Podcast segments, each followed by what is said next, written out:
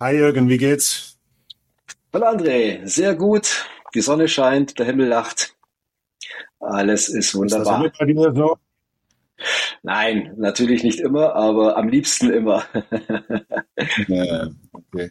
Hey Jürgen, ich freue mich, dass wir ähm, eine, mal einen Moment nehmen, um zu plaudern über Talentmanagement Ja, und was du im Bereich deines Geschäfts und in deinem Market so machst und was die Herausforderungen sind. Ähm, ich sitze hier jetzt in Portugal und du bist jetzt in Mallorca, glaube ich. genau. Auf der Genau. Insel. Bei mir ist die Sonne auch. Fast schon wieder zu warm. Ja, ja. Und mal sehen, ob wir die Sonne scheinen können lassen auf äh, Talentmanagement und das Begriff und, und was da so passiert in verschiedenen Markets. Und ja, wie gesagt, ich Genau. freue mich auf unsere, unseres Treffen. Ich rede immer gerne Und über Talentmanagement. Das, ja, ja, zu das Publikum sage ich gleich, äh, ich bin, wie du hörst, kein äh, Native Speaking German. Äh, das ist nicht meine Heimatsprache, meine, meine Muttersprache, aber ich versuche und um das das Beste zu geben, was ich kann. Ja, du sprichst sehr gut äh, Deutsch und ich glaube, dass jeder das auch gut verstehen kann. Und äh, letztendlich geht es um die Inhalte und, äh, und, und, und der Akzent ist ja auch sehr sympathisch. Ja, okay, danke dir, Jürgen.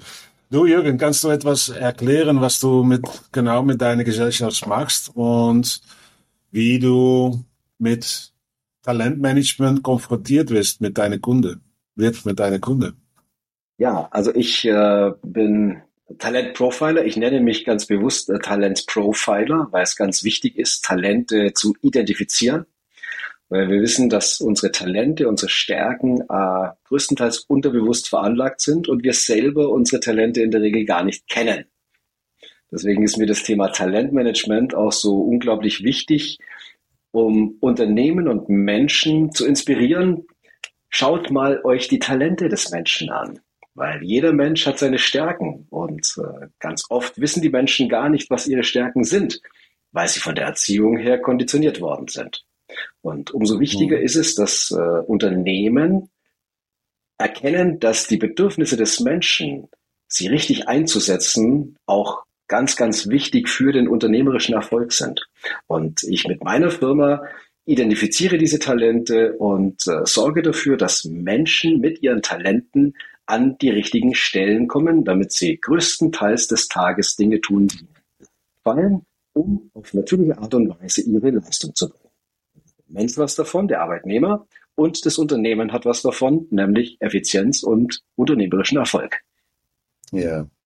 Was mir jetzt ähm, ähm, eine Frage bei mir äh, entsteht, ist, dass du sagst, viele Leute kennen ihre eigenen Talente nicht. Hast Ja. du, hast du ähm, ein, eine Gedanke, wo, da, wo das herkommt, dass die Leute ihre eigenen Talente nicht, nicht erkennt oder einsetzt oder wie das, auch- wie das auch so ist? Das Interessante ist ja, dass wir alle unsere unterbewussten Bedürfnisse haben und aus diesen Bedürfnissen entstehen ja unsere Talente. Aber als Kinder werden wir nie so erzogen, dass die Dinge offensichtlich sind. Und äh, wir werden ja alle von unseren Erziehern in eine gewisse Rolle gedrängt. Und ich sage immer, die Talente sind wie das Atmen. Das ist so selbstverständlich. Wir nehmen das als nichts Besonderes wahr. Also kleines Beispiel. Ich war mal im Unternehmen und habe erfahren, dass ein Mitarbeiter unglaublich, er ist Schweißer, unglaublich gute Schweißnähte macht. Und dann bin ich zu ihm hin und habe ihn gefragt, Mensch, was kannst du denn ganz besonders gut? Er konnte mir keine Antwort geben. Dann habe ich gesagt, du, ich habe deine Kollegen gefragt, die sagen, du machst die besten Schweißnähte, die's, äh, die man sich vorstellen kann. Und er sagt zu mir, ja, aber das ist doch normal.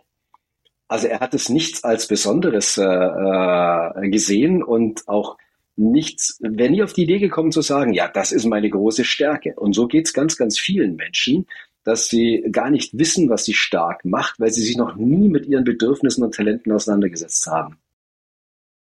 Kannst du mal erklären, Jürgen, weil ich glaube, den ähm, Relation zwischen Bedürfnis, was man gerne, was man natürlich macht, aber auch um das äh, umzusetzen in eine nennt man das eine Skill, eine, eine Kompetenz?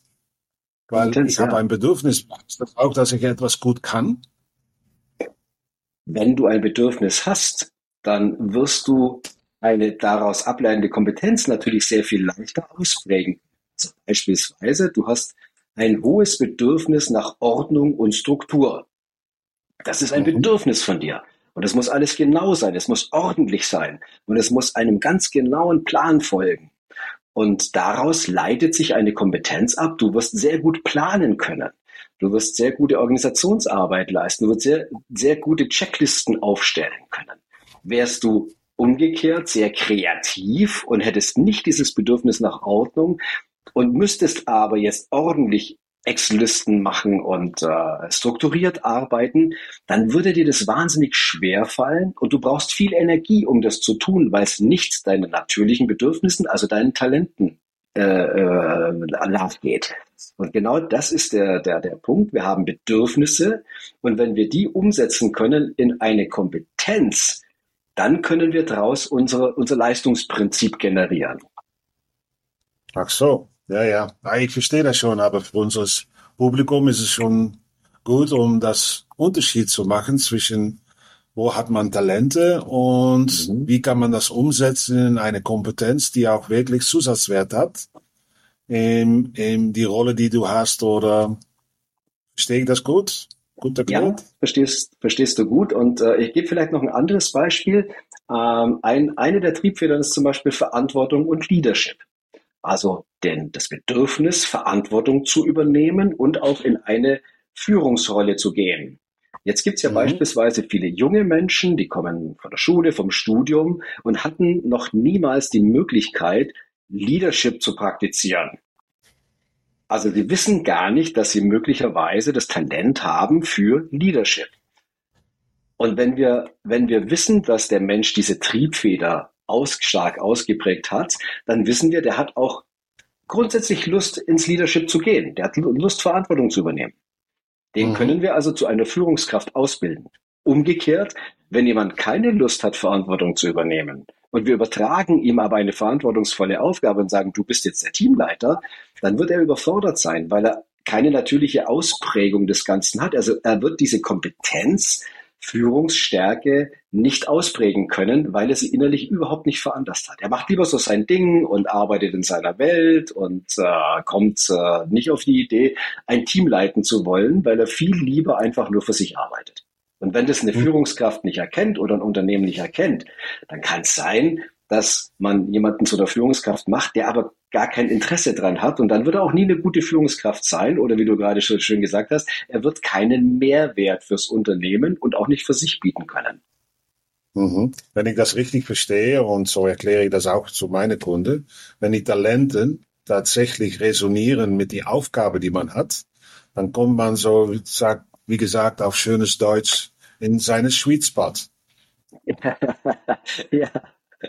Und, und ist das, was du mit deiner Firma machst? Ist das das Talent Profiler, wie du dich selbst nennst? Ist das die Arbeit von dir?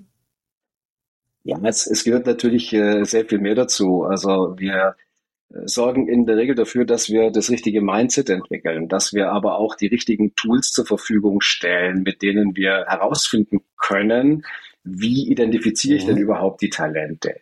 Wie äh, bilde ich überhaupt einen, einen Prozess ab? Dafür braucht es ja Tools und auch Methoden. Weil wir können ja nicht einfach sagen, wir haben jetzt ein, ein Talent erkannt und äh, jetzt äh, schauen wir mal, was wir damit tun können. Wir können das übersetzen in, in eine komplette Methode. Wir können äh, das zum Beispiel matchen mit einem Kompetenzprofil, einer Stellenanforderung. Und wir können dann sehr genau sehen, wie überschneidet sich dann die das, das Talentprofil mit dem Kompetenzprofil, also der Anforderungen des Unternehmens an eine Stelle und können dann sagen, der Stelleninhaber oder vielleicht auch im Recruiting der künftige Stelleninhaber, also der Bewerber, äh, ist grundsätzlich innerlich in der Lage, diese Stelle mit den Kompetenzen auszuprägen. Oder man kann ihn dahin entwickeln. Mhm. Ähm, du hast jetzt erklärt, Jürgen, äh, dass, wenn ich das richtig verstehe, ähm, auf diese Weise ähm, unterstützt oder guideline einen individuellen Mitarbeiter. Ist das richtig? Ja. Aber es gibt mehr nicht. Wie verknüpft man dann diese individuellen Mitarbeiter mit den, äh, mit seinem Team und in den Kontext von die Aufgabe von der Firma? Wie macht man das?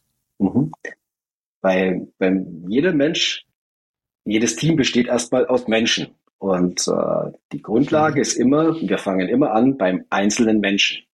Und jeder Mensch hat seine Kompetenzen. Ein Team hat letztendlich eine Aufgabe zu erfüllen. Am Ende des Tages muss irgendwo ein Ergebnis äh, im Unternehmen stattfinden. Und dazu brauchen wir verschiedene Kompetenzen im Team. Also beispielsweise einer muss präsentationsstark sein, der andere muss verkaufsstark sein, der andere muss die Zahlen im Griff haben, dann brauchen wir vielleicht einen Kreativen, dann brauchen wir aber auch jemanden, der mal kritischer hinterfragt und dann brauchen wir jemanden, der sich hinstellt und auch seine Meinung vertritt.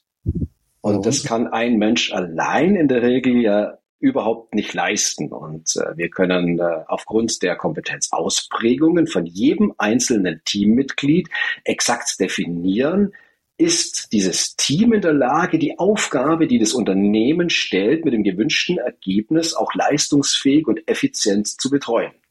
Weil wenn wir nur vier Teammitglieder haben und die ganz bestimmte Kompetenzen haben, aber ganz wichtige Kompetenzen im Team fehlen, dann wissen wir, wir müssen das Team um diese Kompetenzen ergänzen. Also wir müssen Menschen finden, entweder im Unternehmen oder durch externes Recruiting, um diese Lücke auszufüllen. Und dafür, ja. da können, da können wir ein Verfahren hinterlegen, um eine ganz, ganz hohe Wahrscheinlichkeit der richtigen Entscheidungsfindung eben ausfindig zu machen.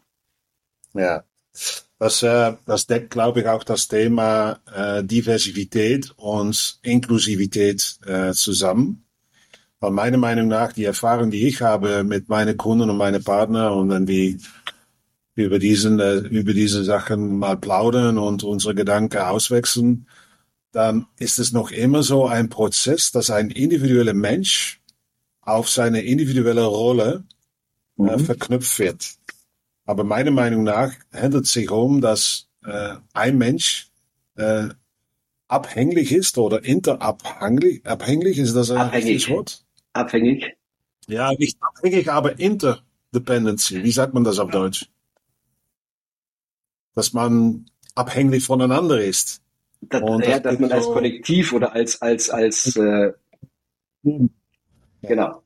Ähm, dass meiner Meinung nach, wenn es geht, um ein gutes Team zusammenzustellen, brauchst du natürlich die Daten zu haben von den individuellen Mitarbeitern, was die Bedürfnisse ist, was die Talente, das Potenzial und die Kompetenzen. Aber die Verknüpfung in das Thema, was du gerade angefasst hast, äh, Inklusivität und Diversität wird eine, eine Team bringen zu einer richtigen Teamleistung. Und das ist meine Erfahrung, die ich habe. Und Absolut. ich sehe in dem Markt, dass es noch immer so individuell, individuelle Matches gibt. Und du hast mich auch getriggert, dass du hast gesagt, ähm, es handelt sich auch um ein richtiges Mindset. Ja. Und was ist dann die Mindset? Das individuelle Mensch von das Team und, und, und, und Führungskräfte. Wie, was ist deine Erfahrung damit? Wie kommt man in so einem Mindset, dass es sich handelt um eine Zusammenarbeit, Collaboration? Ja. Also das, äh, es muss zunächst mal das Mindset da sein, wie du sagst, die, die, der, der Mensch ist erstmal Mensch, unabhängig von äh, Farbe, Herkunft. Äh, jeder Mensch ist individuell und äh, wir, wir versuchen über den Brückenschlag, also wenn man sich das vorstellt, als Brücke vom Einzelnen zu vielen zu schaffen.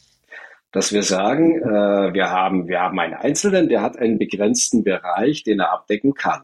Und jeder Mensch hat wiederum einen Bereich, auf dem wir miteinander aufbauen können. Und wenn wir jetzt ein gemeinsames Mindset entwickeln, ein bestimmtes Ziel mit diesem Team oder äh, es ist im Sport genauso wie im, äh, im Berufsleben, wir brauchen ein gemeinsames Ziel. Und das Ziel und den Sinn des Ganzen, äh, den muss das Unternehmen vorgeben. Also, was ist der Sinn des Ganzen? Warum stellen wir dieses Team zusammen? Warum soll jeder Einzelne dieses Teams seine Aufgabe im Sinne der, der, der, der Teamaufgabe erfüllen.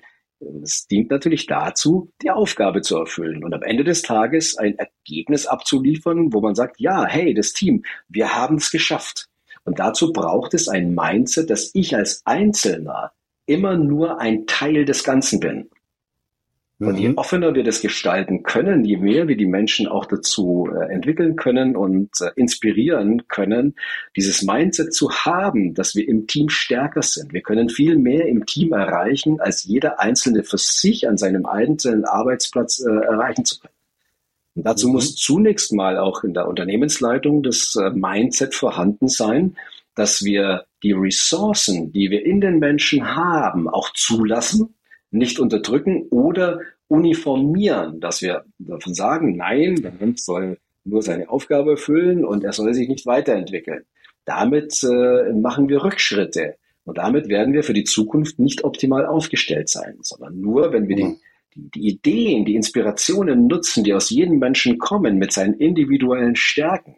Wenn wir im Fußball sehen wir das tagtäglich. Ein Torwart hat andere Stärken als ein Stürmer. Und der Stürmer wäre nichts ohne den Torwart und der Torwart nichts ohne den Stürmer. Ja. Und gleichzeitig wäre das Team wiederum ohne Coach nicht in der Lage, ein System zu entwickeln, wie dieses Team zusammengeformt ist. Und so verstehe ich mich auch mit meiner Arbeit als Coach, die einzelnen Talente zusammenzubringen zu einem funktionierenden Team, um gemeinsam Erfolge zu feiern. Mhm. Beschreibst du da die Rolle von einer Führungskraft? Äh, in der Rolle des, des, des Coaches, ja. Das, das ist die, die, die Aufgabe, die wir zu erfüllen haben, diesen Prozess äh, zu gestalten. Das gilt aber natürlich nicht für jeden. Es muss nicht jeder eine Führungskraft sein. Äh, man, es gibt viele Menschen, die glücklich sind, wenn sie geführt werden und äh, eben keine eigene Verantwortung übernehmen, aber äh, sie sich in ihre Aufgabe reinknien können und sagen können, ich habe meine Aufgabe so gut erfüllt, dass ich einen Beitrag leisten kann zum Teamerfolg und damit auch zum Unternehmenserfolg. Ja. Du, Jürgen, das hört sich gut an. Äh, kannst du auch mit uns teilen, was deine Erfahrung mit einem, äh, mit deiner Kunde ist? Auf welche Ebene kommt man rein und was bemerkt man dann? Gibt es diesen Approach, diesen Mindset oder was machst du dann, um diesen Mindset zu, äh, wie sagt man das so, ähm, organisieren oder dass die Leute mhm. Äh, jedenfalls die Gedanken haben, ich soll es auf eine andere Weise machen. Und wenn du auch sprichst über eine Metaphor von dem Sport, merkst du auch bei deiner Kunde, dass da auch tatsächlich trainiert wird als Team. Nicht nur als individuell, aber dass mhm. das Team sich auch entwickelt. Was ist deine Erfahrung drin? Das, das, ist, das ist, glaube ich, der schwierigste Part, den du ansprichst, dass äh, äh, solange der Coach da ist, äh, von außen ist äh, das Team motiviert und das aber tatsächlich in die Arbeitswelt, zu, das tagtägliche Doing zu übertragen, äh, das, das braucht natürlich viel, viel Aufbauarbeit und auch viel äh, Eigeninitiative der, der Teammitglieder und auch der Führungsebenen. Und im Endeffekt ähm, grundsätzlich, wie kommt man rein? Jede, jedes Unternehmen steht irgendwo an dem Punkt, äh, einen ein Schmerzpunkt zu haben. Also wir haben Fachkräftemangel. Wir brauchen, wo, wo finden wir gute Talente? Wie äh, ich habe oftmals auch den Ansatz, erstmal zu schauen, im Unternehmen sind so viele versteckte Talente und wir schauen uns die erstmal an, bevor wir nach außen schauen.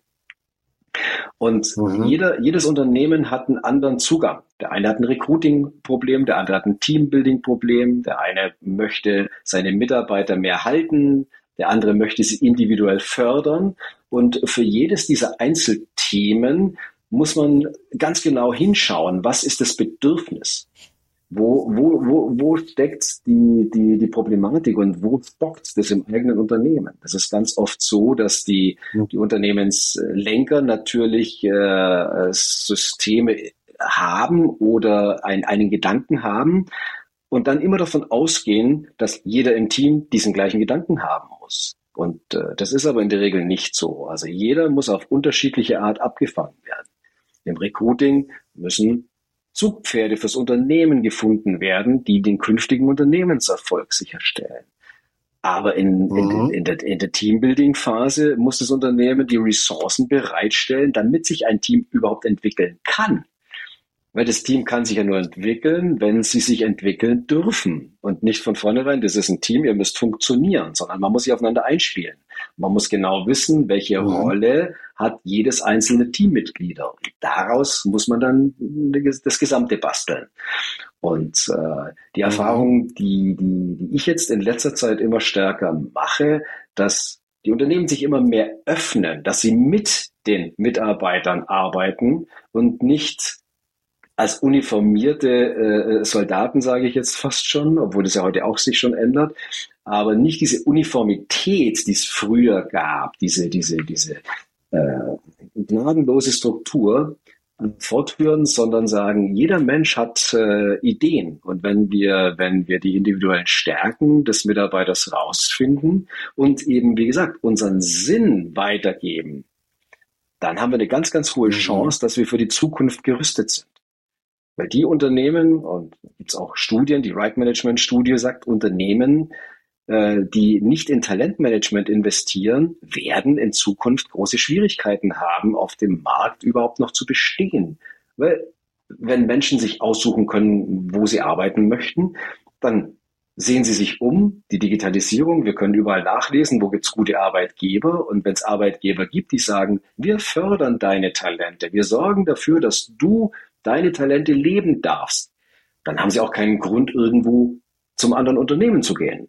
Was zwei Vorteile mhm. hat. A, man muss keinen kostenaufwendigen Recruiting-Prozess neu definieren. Und B, ich schwäche mich nicht selber und stärke die Konkurrenz, dass meine guten Leute gehen, weil sie sich bei mir nicht gewertschätzt fühlen oder sich nicht entwickeln können. Mhm. Ja, das, das stimmt und das resoniert auch mit meinem Bild. Ähm, ich habe doch noch einen, das ist auch ein Bild, das ich habe, wenn ich zum Firma hingehe und ich befrage, was für ein Entwicklungsprogramm bietest du an an deine Leute, Management oder die Mitarbeiter, mhm. dann gibt es in viele, viele Cases immer so eine technische Lösung. Mhm die, das individuell wird ein technisches Programm angeboten, Excel oder Engineering oder was auch immer, ähm, abhängig von der Rolle, die sie haben. Aber meiner Meinung nach, mit die Phase, wo wir jetzt, das Ära, wo wir jetzt in leben, mit die neuen Technologien und all diese Komplexität, eine technische Lösung ist nicht genug, um ein Team zu bilden, zu bauen. Es ist auch den individuellen Mensch weiterzuhelfen. Das ist eigentlich, soll man auf die Suche gehen nur nach einem Adaptive, ja. einer adaptive Methode, wo man wirklich das Verhalten, die Kompetenzen immer durchentwickelt, dass man auf Feedback kommt, dass wir das zusammen machen. Weil die Umgebung, die ändert sich mit einem Highspeed. Ja. Und dafür ist eine technische Lösung nicht, nicht äh, nicht zureichend.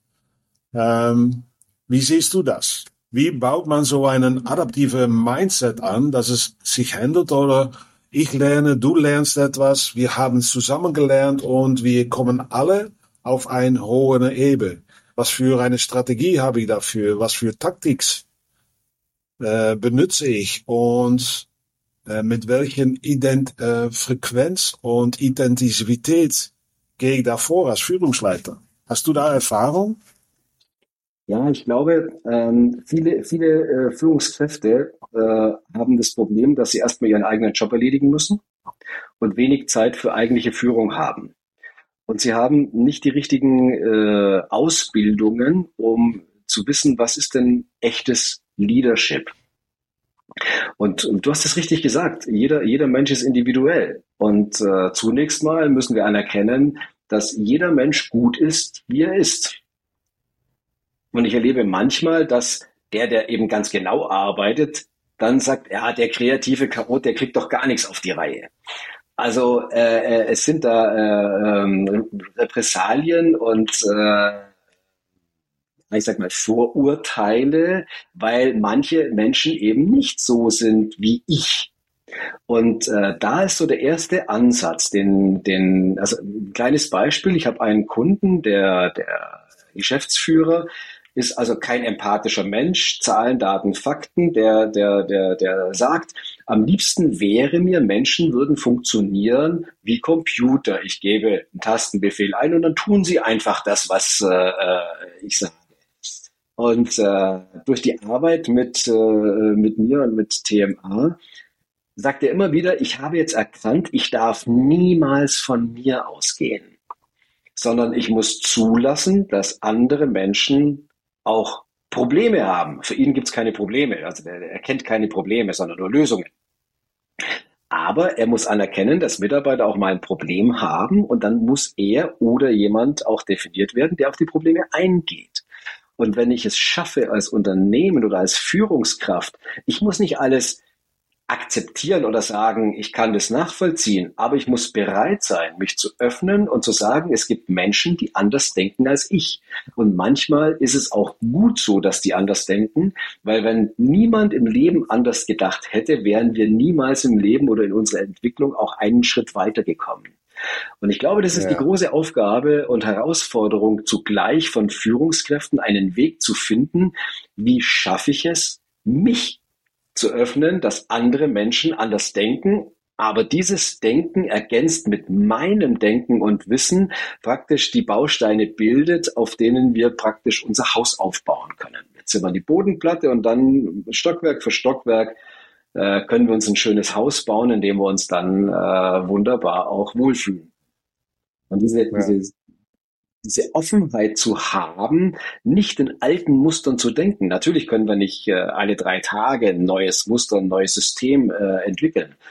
Aber wir können, wir können bereit sein und uns öffnen zu sagen, wo können wir Ideen und äh, Charaktere dazu nutzen, um uns gemeinsam weiterzuentwickeln. Wir können uns nur gemeinsam entwickeln. Ein Mensch allein wird niemals äh, es schaffen, äh, neue Technologien, neue Welten zu entdecken, sondern es ist immer die Verbindung aus ganz viel Wissen, aus Erfahrung, aus unterschiedlichen Kulturen. Ich war letztens wieder bei, es war so, so wunderbar, äh, bei beim Essen, wo es äh, Gewürze gab, die ich noch nie kannte. Das waren arabische Gewürze, wo ich gedacht habe, wow, das war ein neues Geschmackserlebnis. Wenn ich jetzt aber immer nur Wiener Schnitzel mit Pommes esse, hätte ich dieses Geschmackserlebnis nie gehabt. Also ich muss bereit sein, auch Neues auszuprobieren oder zumindest mal zulassen und nicht gleich zu sagen, nein, ich esse nur Wiener Schnitzel. Ja, ja, genau. Und meine Dogma ist nicht, du bist gut, wie du bist, weil damit sage ich eigentlich, du brauchst dich nicht zu entwickeln, du bist gut, wie du bist. Aber das resoniert nicht mit was wir brauchen in, in unsere Geschäfte und unseres Leben. Wir sollen uns durchentwickeln. So meines Dogma ist, du hast das Recht, dich selbst zu sein.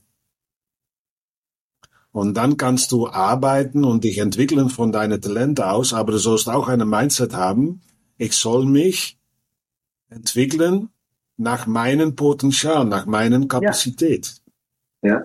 Und ein, andere, ein anderes Dogma, was ich immer benutze, ist, ähm, weswegen sind wir als Mensch äh, fähig, um die Welt Richtung zu geben, die wir wollen. Und ja, jetzt machen wir das nicht.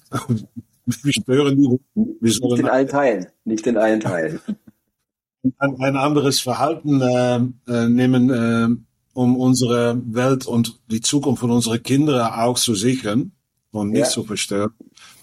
Ähm, aber was ich meine, die Kraft denn von Menschen ist, um miteinander verknüpft zu sein. Unsere Gedanken miteinander zu teilen und auszuwechseln ja. und zu mhm. diskutieren. Da liegt unsere Kraft. Und das heißt, wir brauchen einen immer so einen continuous Dialog miteinander, um voneinander ja. zu lernen und zu reflektieren und zu sagen, machen wir das richtig und was können wir effektiver machen und effizienter machen.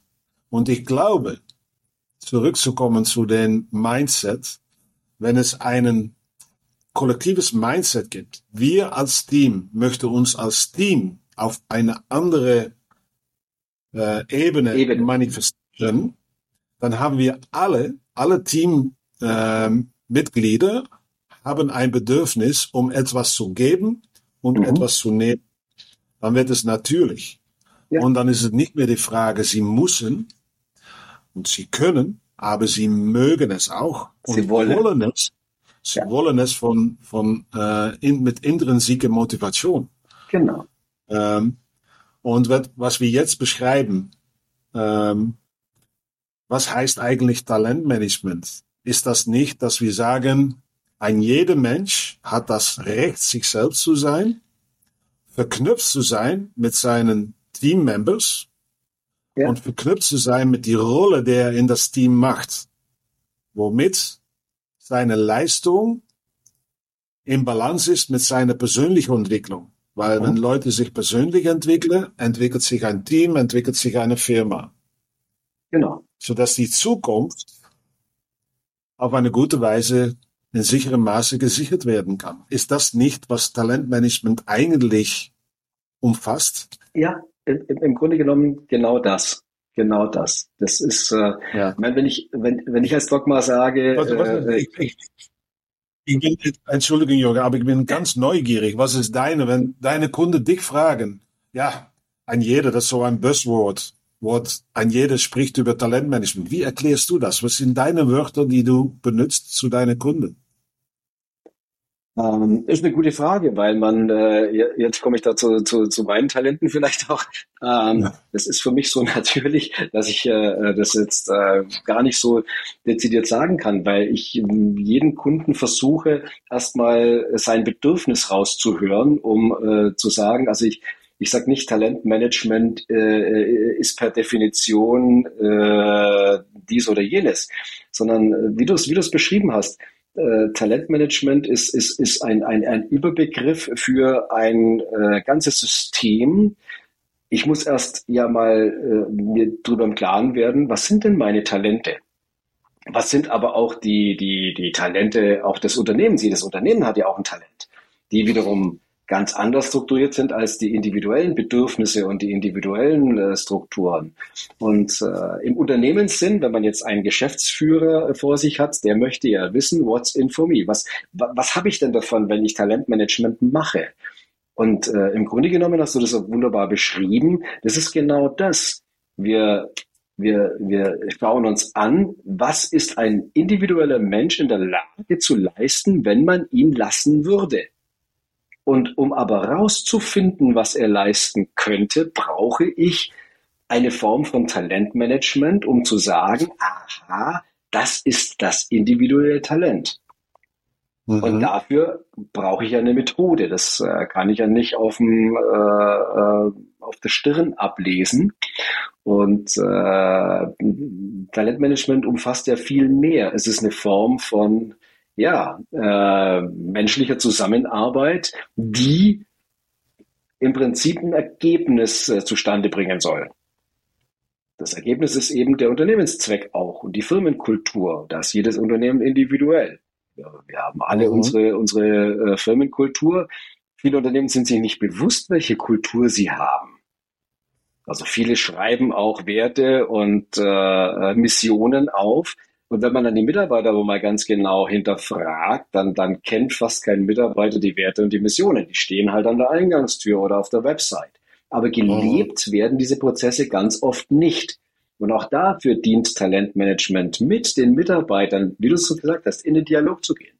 Feedback-Prozesse anzugehen, zu sagen, was ist denn das Feedback? Was, was, was können wir denn für Schlüsse daraus ziehen aus unserer Tätigkeit? Wie sehen wir denn unser Selbstverständnis in unseren Märkten, mit unseren Kunden, mit unseren Lieferanten? Und äh, da, da schließt sich dann der Kreis, weil es ist im Prinzip ein, ein ganz, Talentmanagement ist ein ganzheitliches System, um individuelle Stärken zu äh, äh, kollektiven äh, Erfolgen zu führen. Ja. Und dafür gibt's ganz, ganz, also ganz, ganz bestimmte äh, Strukturen, die man dadurch aufbaut und erklärbar macht. Ja.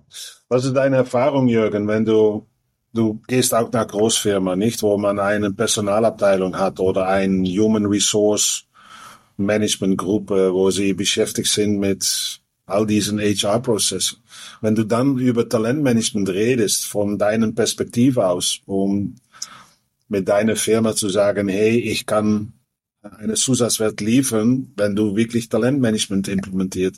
Haben die HR-Firma oder äh, Gruppe oder Mitarbeiter dann ein anderes Perspektiv? Ja, und dann ist die nächste Frage, wenn es mehr oder weniger das gleiche Perspektiv ist, warum kommt es dann nicht zum ein manifestes ähm, Verhalten von, von die Leute? Also ich glaube grundsätzlich, dass, äh, dass, äh, dass die Unternehmen oder auch gerade die HR-Abteilungen durchaus bestrebt sind, diese Dinge zu berücksichtigen. Sie haben oftmals aber gar nicht die, die, die Möglichkeit, weil es kein, keinen Zusammenschluss gibt. Es, es gibt oftmals kein Commitment zwischen, zwischen Geschäftsleitung, HR-Abteilung und Mitarbeiterschaft, weil es nicht ausgesprochen ist, weil unterschiedliche Begrifflichkeiten verwendet werden. Also wenn wir wenn wir jetzt definieren sollen, was ist Fleiß, dann äh, gibt es da unterschiedliche Begrifflichkeiten. Der eine sagt, ich bin fleißig, wenn ich überhaupt aufstehe und zur Arbeit gehe. Und der andere sagt, ich bin fleißig, wenn ich 100 Vorgänge äh, am mhm. Abend abgearbeitet habe. Und oftmals sind HR-Abteilungen äh, in, der, in der Situation, dass sie versuchen, Entwicklungsprogramme zu machen, die aber manchmal daran scheitern, dass sie gar nicht wissen, wie wie kann man den Einzelnen denn entwickeln? Weil jemand, der nicht erlebnisorientiert ist, zu einem Erlebnisworkshop zu schicken, äh, der geht zwar hin, aber sagt, ich habe da keine Lust drauf. Und wenn ich, mhm. wenn ich das nicht vorher herausfinde, dann kann ich keine Ganzheitlichkeit schaffen. Und die, die gute Absicht ist bei allen im Prinzip vorhanden. Mitarbeiter zu entwickeln. Nur oftmals äh, werden Menschen in, in, Deutschland werden über 12 Milliarden Euro für Weiterbildungsmaßnahmen ausgegeben. In der Regel werden aber nur Schwächen versucht zu stärken. Und das ist dann ungefähr das Gleiche, wenn du versuchst, eine Ente Klettern beizubringen. Sie wird mit aller Nachhilfe niemals gut klettern können. Sie wird aber in mhm. dem schlechter, was sie gut kann, im Schwimmen. Und ich glaube, da braucht's noch diesen Brückenschlag, wie du es vorhin gesagt hast, diverser, individueller, raus out of the box zu denken, zu sagen, wir gehen den Weg miteinander. Wir geben dir nicht dies und jenes vor, sondern lass uns schauen, wo sind deine Stärken und dann lass uns gemeinsam überlegen, wie siehst du denn auch deine persönliche Entwicklung? Wo würdest du dich denn auch mal hin entwickeln wollen? Wir unterstützen dich dabei in deiner persönlichen Entwicklung. Und wir, wir maßen uns nicht an zu sagen, wir glauben, du brauchst jetzt diese und jene Entwicklungsmaßnahme. Und das ist heutzutage immer noch so oftmals in den Köpfen der Menschen drin. Sie wollen unterstützen und glauben zu wissen, was jeder Einzelne braucht. Ohne aber so richtig hinter äh, den, die Kulissen zu schauen, was der Mensch tatsächlich äh, äh, bereit ist, auch von sich aus zu leisten. Mhm. Wir haben ähm gerade mal besprochen, dass die Kontext, worin Leute sich manifestieren in im Bereich von persönlicher Entwicklung und äh, Leistung, das ist viel abhängt von dem Kontext. Und wir kennen natürlich mhm. die Beispiele, ein guter Sales-Verkäufer äh, in Firma A ist noch nicht auch ein guter Verkäufer in Firma B, weil die Kontext ja. und die Gruppe ändert sich. Ja. Das ist eine genau. Dynamik. Ähm, glaubst du, dass A zu weit weg ist von den täglichen Aktivitäten, dass die die Kontext nicht gut im Griff haben und dass deswegen die Tendenz in die Market ist, die ich erkenne, dass diesen Fokus auf Entwicklung und Verknüpfung und äh, Menschen festzuhalten, eigentlich diesen Mensch-zu-Mensch-Aktivität von, von, von HR eigentlich verlegt wird zum den Führungskraft.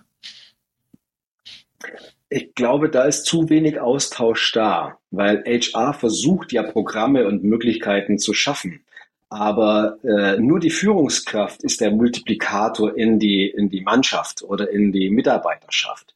Und äh, das ist das, wo ich, also wo ich oftmals sehe, dass HR zwar versucht, den, den Führungskräften ein Stück weit äh, Unterstützung zu bieten, was Leadership ist. Äh, nur jeder Mensch hat ein anderes System, von Leadership. Der eine ist eher der Bestimmende, der andere ist eher der, der, der Empathiker, der die Menschen versteht. Dann äh, der eine ist sehr geradlinig direkt, der andere ist eher so äh, ja, subtil. Und äh, wenn ich jetzt versuche, jemanden, der eben nicht Hochempathiker, kannst du nicht sagen, jetzt sag doch mal direkt, ja, das war doch nicht gut. Das wird nicht mhm. funktionieren. Und so, aus meiner Sicht, wird alles über einen Kamm geschert oder ganz viel. Es wird versucht, mit einem System, mit einem Programm äh, jede Führungskraft gleich zu stellen. Und jetzt muss der Empathiker mit den gleichen Mitteln und Möglichkeiten zurechtkommen wie der, der dominant ist. Und dann wirst du als Führungsperson in deiner, in deiner Führungsverantwortung, der kannst du nie gerecht werden. Weil deine Mitarbeiter nehmen ja nur wahr, der versucht jetzt zu bestimmen sein, aber ist doch eigentlich äh, äh, ein ganz netter. Und er wird nicht als authentisch wahrgenommen. Und ich glaube, da müsste HR noch viel mehr Individualität zeigen, dass man nicht ein Programm auf alle Führungskräfte äh, transformieren kann sondern jeder Mensch ist individuell, jeder Mensch hat eigene Qualitäten, auch wie du es vorhin schon angesprochen hast, den Verkauf. Der eine ist ein, ist, ist ein Hardsell-Verkäufer und sagt, ey, bum, bum, bum, bum. Der andere ist eher der Berater, der sagt, ach, das wäre vielleicht ganz gut und was hältst du davon? Und er hat mit seiner Persönlichkeit Erfolg oder Nicht-Erfolg. Und du kannst, keine Persönlichkeit auf die, den Erfolg einer Persönlichkeit nicht auf den Erfolg der anderen Persönlichkeit übertragen. Und ich glaube, hier muss ein Umdenken noch in den HR-Abteilungen äh, erfolgen, dass dieses, dieses Individuelle, wie du es vorhin auch schon genannt hast, viel, viel, viel mehr zur Geltung kommt. Und es muss viel mehr zugelassen werden und nicht äh, wie durch einen Trichter eingeflößt werden. Wir versuchen immer durch Wissen mehr Macht oder mehr Erfolg zu erreichen. Aber das Wissen äh, muss ganz anders gefiltert werden. Wir brauchen ganz andere Filter, um die Menschen zu erreichen. Weil ich erreiche nicht jeden Mitarbeiter mit Geld oder mit Macht oder der eine braucht eine Umgebung, der, der, der braucht einen Chef, der ihn lobt, weil er sagt, ja, habe ich als Kind nie gekriegt und jetzt äh, mein Chef, der, der lobt mich ganz viel, da gehe ich ganz gerne hin. Ja. Und äh, das muss ich herausfinden. Und wenn ich, äh, wenn ich offen dafür bin, zu schauen, wo sind denn die Bedürfnisse des Menschen, dann kann ich auch als HR-Abteilung sehr viel mehr Unterstützung leisten. Aber ich muss zuhören und ich darf keinem Programm folgen des Einseitiges. Ja, da gibt es ähm, durchschnittlich, sicher durch Europa, aber auch in Nordamerika und, und verschiedene andere Kontinente, da gibt es ein HR Operating Model von Dave Ulrich. Kennst du das? Mhm. Und er hat eigentlich gesagt, wenn ich äh, ganz kurz erklärt, es gibt in HR vier verschiedene Rollen. Auf das Prozess an die andere, an die eine Seite, äh, auf ähm, Short Terms, wie heißt das, kurze Termine also kurz, und lange Termine. Mhm.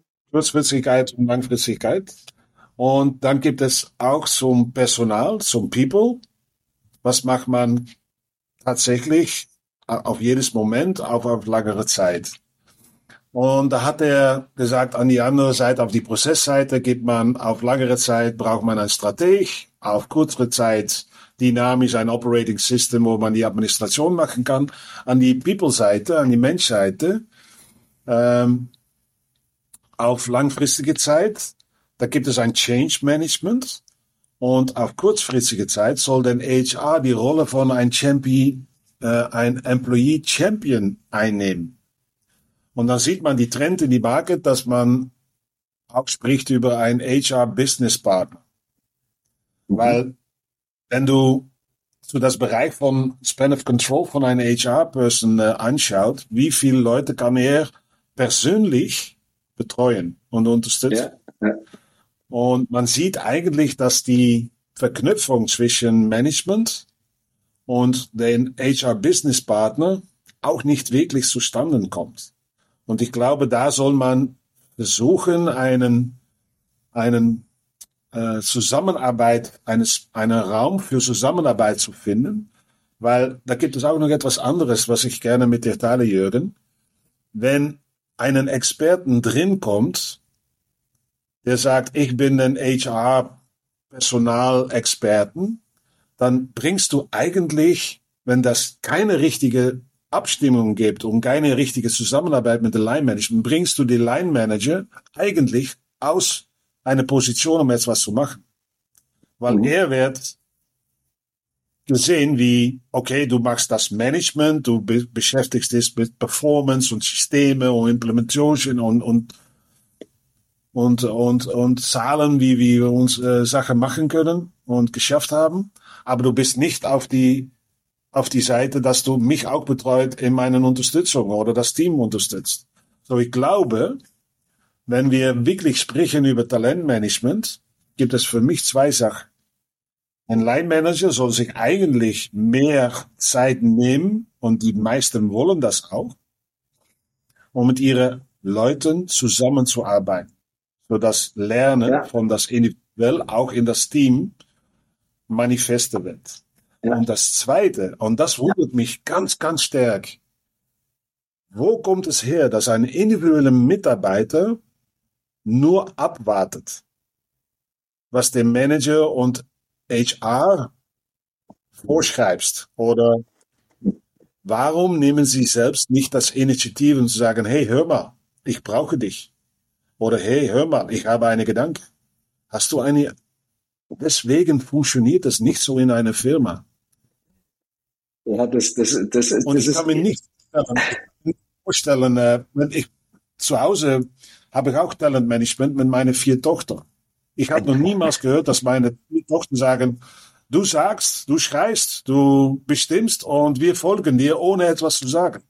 Aber ausnahmsweise dagelassen, viele Leute hören sich an und haben so ein, wie ein, wie ich das nenne, ein passives, aggressives Verhalten. Ja, ja, mhm. sag mal und ich mache. Wie kommt das? Was ist los in unserer Welt, dass wir das ist eine hochphilosophische Frage und äh, zunächst mal ganz kurz noch auf deinen, deinen ersten Punkt einzugehen. Ja, äh, wir wissen ja aus, aus Studien, dass äh, Führungskräfte durchschnittlich maximal, maximal zehn Prozent ihrer Arbeitszeit für Leadership. Wir verwechseln oftmals äh, Leadership und Management. Äh, die meisten Führungskräfte versuchen, ihre Mitarbeiter zu managen, was aber nicht funktioniert. Sondern, mhm. äh, und fürs Leadership bleibt keine Zeit, weil Leadership ist äh, ein ganzheitlicher Prozess und wie du sagst, dafür muss man sich sehr, sehr viel mehr Zeit nehmen. Also ich behaupte mal, Minimum 50 Prozent seiner Arbeitszeit muss ein guter, eine gute Führungskraft aufwenden, um Leadership ansatzweise wirklich erfolgreich zu gestalten. Das ist das eine. Und ähm, diese abwartende Rolle, das ist das, was ich anfangs auch schon mal äh, erwähnt habe. Es gibt Menschen, die von ihren Ausprägungen her, du bist ein sehr freiheitlicher Mensch und kannst dir jetzt gar nicht vorstellen, dass Menschen äh, es nicht gewohnt sind, aktiv zu werden. Ich gebe dir, ich gebe dir ein Beispiel, das war eines der prägendsten Beispiele meiner beruflichen äh, Laufbahn.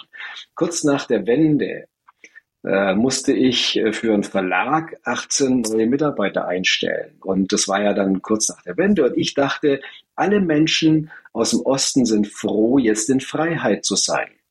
In Anführungszeichen in Freiheit zu sein.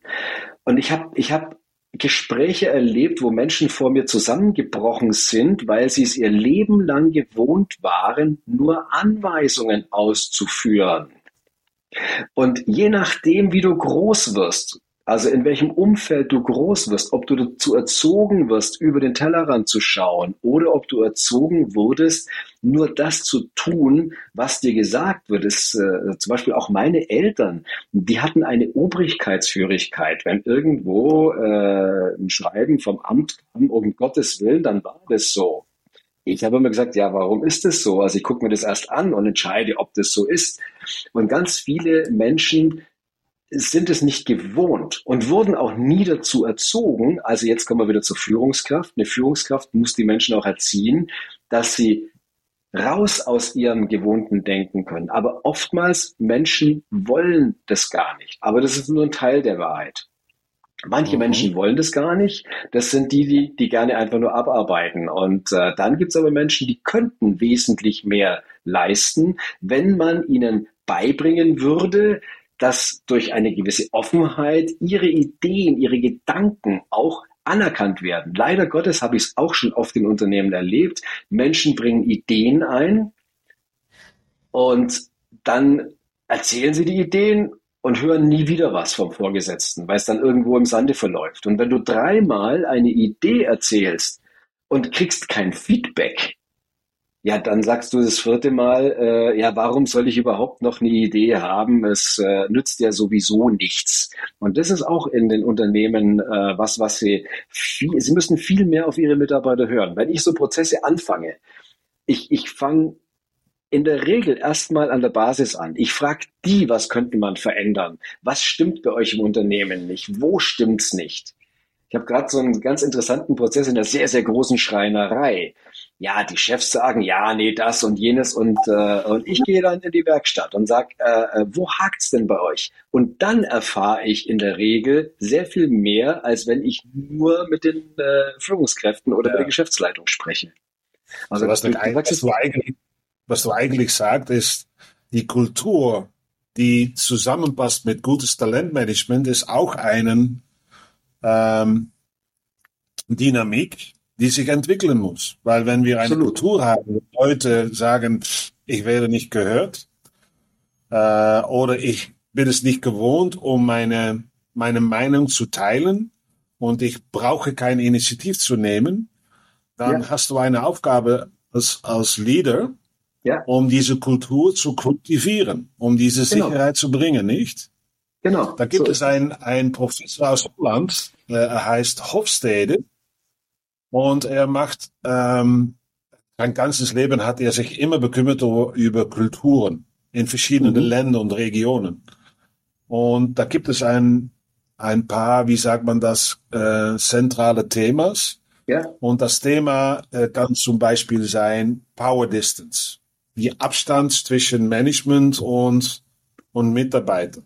Mhm. Äh, das gibt es in verschiedenen Kulturen, gibt es einen sehr großen Abstand. Wenn du zum Beispiel im Norden von Europa, Dänemark und Norwegen, da gibt es fast keinen Abstand. Ja. Aber wenn man südlicher geht oder verschiedene Regionen, wird der Abstand größer. Dann gibt es auch einen anderen und das heißt Insecurity in Avoidance. Mhm. Leute, obwohl es nicht immer so gut für sie ist oder keine guten Dynamik oder keine gute Umgebung, die Energie, die man braucht oder den, wie sagt man das, den Mut, den man hat, um das ja. zu ändern, um nach etwas Neues zu gehen, was noch nicht sicher ist, da gibt es auch viele, ähm, viele Unterschiede. Und das heißt, Absolut. Absolut. ich werde alles machen, um nicht in eine unsichere Welt zu kommen. Und deswegen bleib, halte ich fest, was ich jetzt habe, obwohl es nicht gut für mich ist. Genau, ja. Und das ist ganz interessant, um das äh, mitzunehmen in, äh, in in die Gespräche, althans ich mache das, wenn ich die Gespräche ja. führe mit HR, erkennst du das und was kann man ja. dann machen? Weil Talentmanagement, wie du zuerst auch gesagt hast, fängt damit an, um die Menschen anzuhören, ihre Gedanken genau. mitzunehmen, ihre Erfahrungen, ihre Talente zu, zu, ähm, zu benutzen. Da braucht man diese Kultur, wo man miteinander ja. zusammenarbeitet, nicht? Genau. Und das, ich glaube, wir haben das in unserer Firma, die Weise, worauf wir alles in Prozesse und die Dynamik, die wir organisiert haben, dass das eigentlich, das ist auch meine Rhetorik, die ich brauche, wir haben es geschafft, um in unserer Zusammenarbeit Menschen zu dehumanize. Ich kenne das deutsche Wort nicht. Ja, ja. Wir sehen Leute wie eine Radar in eine Maschine und nicht wie eine Kapazität genau. mit Gedanken und Genau. So, Zahnräder, die ineinander greifen. Äh, unsere Firma ist auch, glaube ich, ein Thema, aber das kann man nur mit einem guten Mindset und einer guten Kultur Absolut. machen. Du, Jürgen, du hast ein, ein sehr interessantes Buch geschrieben über mhm. den Mittelstand, weil wir reden ja. immer über Firma, das ist eine Großfirma mit einem genau. guten Resource HR, aber die Mittelstand hat nicht immer so einen HR-Fokus. Genau. Wie geht das da vor? Weil die die Mittelstand ist auch eine sehr große ökonomische Wert in unsere, in unsere Dynamik. Die Handkraft, wie sagt man das, Handkraftmitarbeiter? Ja, die, also die, die, die ähm. äh, Handwerker. Handwerker. Und, und was ist die Dynamik, die du antreffst in diesem Bereich von, von die, äh, von die mittelgroße Firma und Kleinfirma? Also ich habe mir äh, auf meine Fahnen geschrieben, genau das, äh, du hast es beschrieben, in, in, in großen Unternehmen gibt es HR-Abteilungen. Die Kunden, für die ich äh, bevorzugt arbeite, haben keine HR-Abteilung oder sie haben maximal eine Vertragsabteilung, wo dann eben alles äh, vertragliche, rechtliche abgewickelt wird.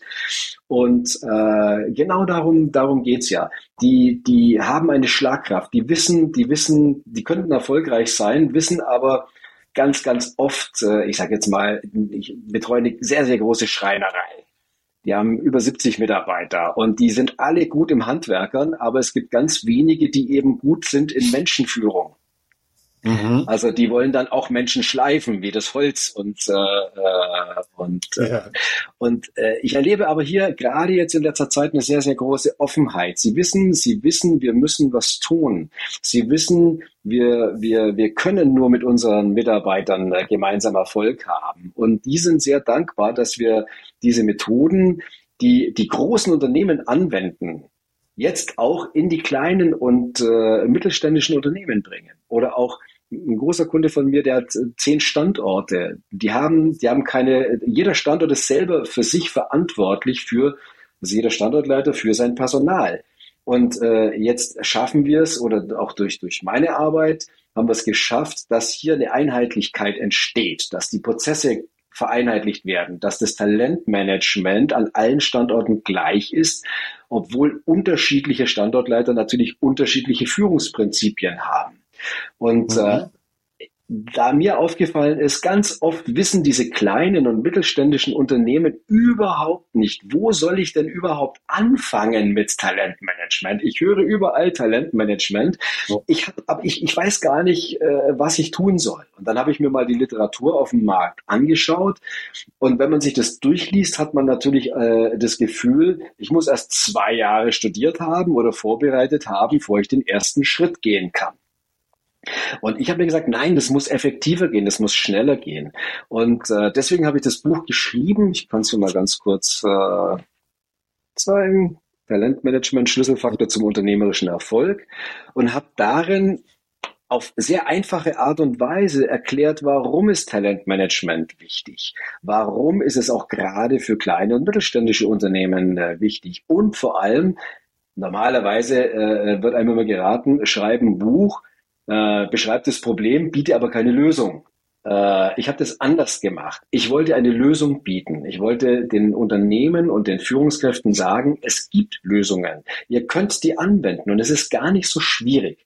Ich habe dann einen, einen sogenannten Zwölf-Wochen-Plan äh, integriert, weil ich sage, wenn ich jetzt starte als Unternehmen, dann kann ich tatsächlich nach drei Monaten die ersten Erfolge erzielen. Und wenn ich die ersten Erfolge erzielt habe, dann habe ich dieses Mindset schon mal überschritten, oh, wie soll ich denn überhaupt anfangen oder was kann ich denn überhaupt tun?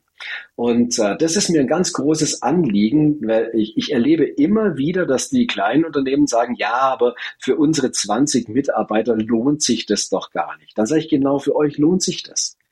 Wenn wir einen sehr einfachen Weg kreieren können, wie auch du, weil letztendlich wie wir es vorhin gesagt haben, André, jeder Mitarbeiter ist individuell zunächst und da spielt es keine Rolle, ob ich in einem mhm. Unternehmen mit 20 Mitarbeitern bin oder mit 20.000. Die Basis ist immer der, der, Mitarbeiter mit seiner Individualität. Und wenn ich mhm. die 20 dazu bringe, ein hervorragendes Team zu sein, dann werden wir Erfolg haben. Und dann können wir vielleicht das Geschäft erweitern. Habe ich beim anderen Kunden erlebt, durch diese Prozesse, äh, konnten wir ein neues Geschäftsfeld hinzunehmen und mit relativ wenigen Ressourcen, äh, äh, die haben fast äh, 70 Prozent mehr Umsatz gemacht, nur weil sie die Menschen richtig eingesetzt haben. Und sie mussten nicht zehn neue Mitarbeiter einstellen, sondern nur drei neue und haben ein komplett neues Geschäftsfeld bearbeitet. Und äh, das sind dann noch schöne. Noch, noch einmal, Jürgen. Äh, natürlich Geld, die Kohle, die regieren. Und wenn du sagst, mit einem Zwölf-Wochen-Plan habe ich die erste Erfolg äh, erreicht und jetzt redest du über, die haben 70 Prozent mehr Umsatz gemacht? Ja, nicht in drei Monaten, sondern äh, wir haben, wir haben, wir haben erst gestartet, dann haben sie erkannt, oh, das funktioniert ja und äh, ich betreue die jetzt seit sieben Jahren. Also das, äh, das war natürlich ein, ein, ein, ein Prozess. Also äh, nee, nee, nicht falsch verstehen, da habe ich falsch ausgedrückt, sondern äh, der erste, der erste Prozess war zunächst einmal äh, äh, Talentmanagement zu implementieren. Mhm. Mindset, die Führungskräfte alle mitzunehmen, die, die, die, die Schwachstellen erarbeitet, die Schnittstellen erarbeitet, mit offenen Feedback-Kulturen zu arbeiten, wieder die Ideen der Menschen äh, äh, ranzugehen. Wir haben, wir haben äh, Flaschenhälse aufbrechen können und durch diese Offenheit durch diese, durch diese neue Kultur, die entstanden ist, war, war das Unternehmen eben in der Lage, nach, ich sage jetzt mal, das dann drei, drei Jahre gedauert, zu überlegen, wie können wir denn in die Zukunft gehen? Mit welchen Methoden? Und äh, da dann aber alle offen waren für den Prozess, gab es kein, oh nee, das funktioniert niemals, wie es vorher war. Da hat eine Abteilung gegen die andere, nee, und so können wir das nicht machen. Und die kamen nie ein Stück weiter. Es war lustig, denen zuzuhören, mhm. weil äh, die haben drei Wochen diskutiert ohne ein Ergebnis. Mhm. Und äh, mitzuerleben, äh, wie dieser Prozess dann auf einmal umgeschlagen ist in gegenseitiges Verständnis, in gegenseitige Kollaboration, also diese Zusammenwirken der einzelnen Schnittstellen und die dann dazu geführt haben, dass man eine neue Halle gebaut hat, ein neues Geschäftsfeld dazugenommen hat und alle auch stolz drauf waren, Teil dieses äh, Erfolges äh, zu sein. Und äh, Talentmanagement ja. ist keine, keine Sache von drei Monaten. Wenn ich mich entscheide, Talentmanagement zu machen, dann entscheide ich mich im Prinzip bis in alle Ewigkeit da, äh, das zu tun. Das ist wie mit dem Sport. Wenn ich anfange zu laufen, ist es am Anfang mühselig, aber irgendwann ist es lieb gewordene Gewohnheit und ich kann gar nicht mehr ohne laufen zu gehen dann äh, raus. Und so ist es auch in diesem dynamischen Prozess. Irgendwann ist es in Fleisch und Blut und diese Offenheit wird dann überhaupt nicht mehr in Frage gestellt. Und jedes neue Mitglied dieses Unternehmens kommt nicht in diese eingefahrenen Schienen wie vorher, sondern es wird empfangen mit Offenheit, mit Entwicklungsmöglichkeiten, mit, äh, hey, wir freuen uns Du hast noch gar keine Ahnung von dem, was wir tun. Erzähl doch mal, wie nimmst du uns denn wahr? Wie äh, äh, siehst du uns denn? Was hast du denn für Ideen? Wie würdest du diesen Prozess, diese Idee, diese, diese Aufgabe angehen? Oh, da können wir vielleicht auch noch was lernen. Nicht sagen, ja, wir wissen eh, wie es geht. Und, äh, und das ist das, was gerade in kleinen und mittelständischen Unternehmen einen unglaublich großen Erfolg bringen kann. Dazu brauchen sie aber auch Mittel und Möglichkeiten, um eben einfach zu starten und nicht gleich mit der äh, ganzen Packung. Also auch hier filetieren. Ja. Also äh, in einzelnen Schritten erstmal Erfolge herstellen. Wenn die ersten Erfolge kommen, ah, Mensch, war ja erfolgreich, ich möchte mehr, ich möchte weiter. Und äh, deswegen äh, muss man das Schritt für Schritt äh, sehr, sehr behutsam aufbauen, damit keiner überfordert wird. Wir müssen schauen, dass alle mitgenommen werden, nicht nur zwei, drei Einzelne, die dann wegrennen und nicht mehr sehen, wo die anderen sind. Und das ist, glaube ich, die, die, die, die Kunst, das äh, dann so hinzubekommen, dass man äh, diesen Weg gemeinsam geht. Und mhm. dann entsteht Mehrwert. Ja, hey, du hast geredet über ein Zwölf-Wochen-Programm. Was sind dann die, die Hebel von wo sie herkommen und wo sie hingehen? Weil ich glaube, wenn ich dich richtig verstehe, diese zwölf Wochen, dann hast du es geschafft, um sicher, in einem sicheren Maß die richtige Mindset kollektiv zu organisieren und dass sie das Vertrauen haben, dass damit die Zukunft eingegangen werden kann. Stimmt das? Was sind so die, ja. die Hebel, die du da benutzt? Die, die Hebel sind erstmal, sich zu trauen, zu starten. Und zwar mit einem kleinen Bereich. Mhm. Also man könnte sagen, so eine, so eine Art Proof of Concept. Wir fangen mit einer kleinen, also je nachdem, wie groß die Firma ist. Also jetzt mal angenommen, du hast äh, eine mhm. Firma mit fünf Führungskräften oder vier Führungskräften oder wie auch immer. Dann gibt's einen Geschäftsführer, Inhaber und äh, fünf Führungskräfte. Und mit diesen Führungskräften fange ich an zu arbeiten. Mit diesem Mindset, dann mhm. wird ein Talentprofiling, also ein, ein Ziel erstellt, das Profil wird diskutiert. Wir können schauen, wer kommuniziert mit wem, auf welche Art und Weise. Wir können aufdecken, wer könnte mit wem oder wer hat Schwierigkeiten mit wem. Wir können sagen, warum die Leute Schwierigkeiten haben, die anderen zu verstehen, weil jeder ein anderes Bedürfnis hat, das befriedigt werden will. Und wenn ich dann, äh, also auch wieder kleines Beispiel, es gab in dem Unternehmen, das ich gerade vorhin beschrieben habe, einen Mitarbeiter, der war eben offen und, äh, und, und ist immer schnell immer in ein Büro gegangen. Mensch, kannst du mir schnell mal helfen? Und dann gab es aber den Einkaufsleiter, der brauchte 150 Prozent Informationen, um eine 80 Prozent Entscheidung zu treffen. Und er wollte nicht ja. gestört werden während seiner Arbeit. Und jetzt kam der eine immer rein und sagt, ey, kannst du mir mal schnell? Und der andere sagt, boah, der, der stört mich immer in meiner Arbeit, ich werde raus. Und die hatten immer Clinch. Und der eine, oh Mensch, der kann doch mal schnell. Und der andere sagt, ja, der könnte doch auch mal jetzt warten. Und die, es gab keine Lösung. Und erst durch die, durch die, durch das Aufdecken des Bedürfnisses konnte ich sagen, schau mal her. Der eine hat das Bedürfnis, seine Arbeit fertig zu machen, dann hatte die Konzentration, auf dich einzugehen. Der andere musste erkennen, okay, wenn ich was von ihm will, dann sage ich ihm Bescheid, kann ich denn mal zu dir kommen? Ja, komm in zehn Minuten und so haben wir, die werden nie Freunde werden. Aber sie haben gelernt, dass das Bedürfnis des anderen gleichwertig ist zu meinem Bedürfnis. Und dann konnte man einen gemeinsamen Weg finden, der auch von beiden anerkannt wurde. Und so konnten wir dieses kommunikative Problem lösen. Und was ich damit sagen will, in diesen zwölf Wochen schafft man es, genau diese Dinge aufzubrechen, weil wenn ich das verstanden habe, das ist dann wieder das Zuhören, das Akzeptieren, dass andere Menschen anders sind. Und dann kann ich darauf eine Unternehmenskultur, ein Mindset aufbauen, das ich dann in die ganzen Unternehmensbereiche, je nach Unternehmensgröße, multiplizieren kann. Aber der erste Schritt ist gemacht. Und wer ist immer so schön? Selbst der längste Weg beginnt immer mit dem ersten Schritt. Und den möchte ich eben so einfach und effektiv wie möglich halten. Und dann können die Unternehmen entscheiden, ist es was für mich oder ist es nicht. Aber in der Regel, wenn sie den Weg gegangen sind, sagen sie, we want more. Ah, das ist gut. Das freut mich. Du, ähm, wir kommen, glaube ich, jetzt am Ende unserer Podcast. Das hat mich wirklich gefreut, um unsere Gedanken mal auszuwechseln ja. und zu teilen mit das Publikum, das uns anhören wird. Ähm, natürlich hast du dein Geschäft und du hast ähm, eine sichere Perspektive auf was Talentmanagement wirklich ähm, äh, mitbringt und wie du da vorgehst. was ein ganz konkretes Plan für Firma, so dass es auch nicht nur bladi bladi bla und äh, Harvard Business Stocks äh, ist, aber dass es auch wirklich sich manifestieren kann. Wo können Sie dir treffen äh, und wo ist das Buch? Ist das steht das zur Verfügung auf, auf, auf Amazon? Äh, einfach Talentmanagement eingeben, dann äh, also es in zwei Kategorien ist äh, schon äh, der Bestseller-Status erreicht worden. Also es ist schon sehr hoch äh, gelistet, weil es auf sehr viel Resonanz äh, getroffen ist. Also es zeigt auch, dass das Thema ganz, äh, ganz gut äh, ankommt.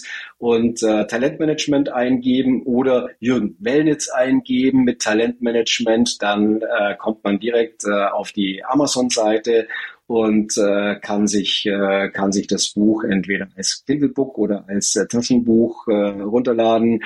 In nächster Zeit wird es auch noch ein Hörbuch davon geben, weil ich äh, von vielen Geschäftsführern höre, ich bin viel unterwegs, ich möchte lieber ein Hörbuch haben. Also auch das ist in Arbeit und äh, insofern, ich habe Gott sei Dank einen sehr sehr eigenwilligen Nachnamen Wellnitz. Äh, insofern, wenn man mich googelt, kommt man dann auch auf die Website. Da kann man mich auch jederzeit kontaktieren. Und äh, auch über die Talentmethode äh, gibt es äh, hoffentlich ab Ende nächster Woche die neue Homepage mit www.tmagermany in einem Wort.com. Also auch da gibt's mhm. äh, viele interessante Informationen. Und äh, du merkst, André, mich freut's immer wieder. Ich tausche mich wahnsinnig gern über Talentmanagement auf. Da kann man mich kaum bremsen, da kann ich drei Wochen drüber reden. ja, ja. Und, und so geht's mir mit meinen Kunden auch. Wir gehen oft ins Sparring, wir reden darüber und dann finden wir Lösungen und so kriegen wir raus, wo die Bedürfnisse sind. Und äh, das ist äh, das ist was, was unglaublich viel Spaß macht, wenn man dann auch sieht, wie es funktioniert und dass es Erfolg hat. Ja. Und die, deine Kunden können immer sicher sein, dass du die Sonne aus Mallorca mitnimmst. Auf jeden Fall, auf jeden Fall. Und von hier aus bin ich auch viel schneller überall als äh, aus äh, dem Teil in Deutschland, wo ich vorher ja, war, aus dem ja. Süden. Weil äh, unten an der, an der österreichischen Grenze brauche ich äh, nach Berlin, nach äh, Köln, nach Münster immer ewig lang und von hier aus äh, bin ich in zweieinhalb Stunden vor Ort. aber wir reden nicht über die und, und, die du hinterlässt, ja? aber gut, hey Jürgen, danke dir vielmals, das hat mich wirklich gefreut. Äh, und ich hoffe, dass Publikum auch und wir treffen uns bald. Wir sehen uns bald wieder. In diesem Sinne, Grüße nach Portugal. Ja, danke Jürgen. Tschüss. Ciao. Tschüss.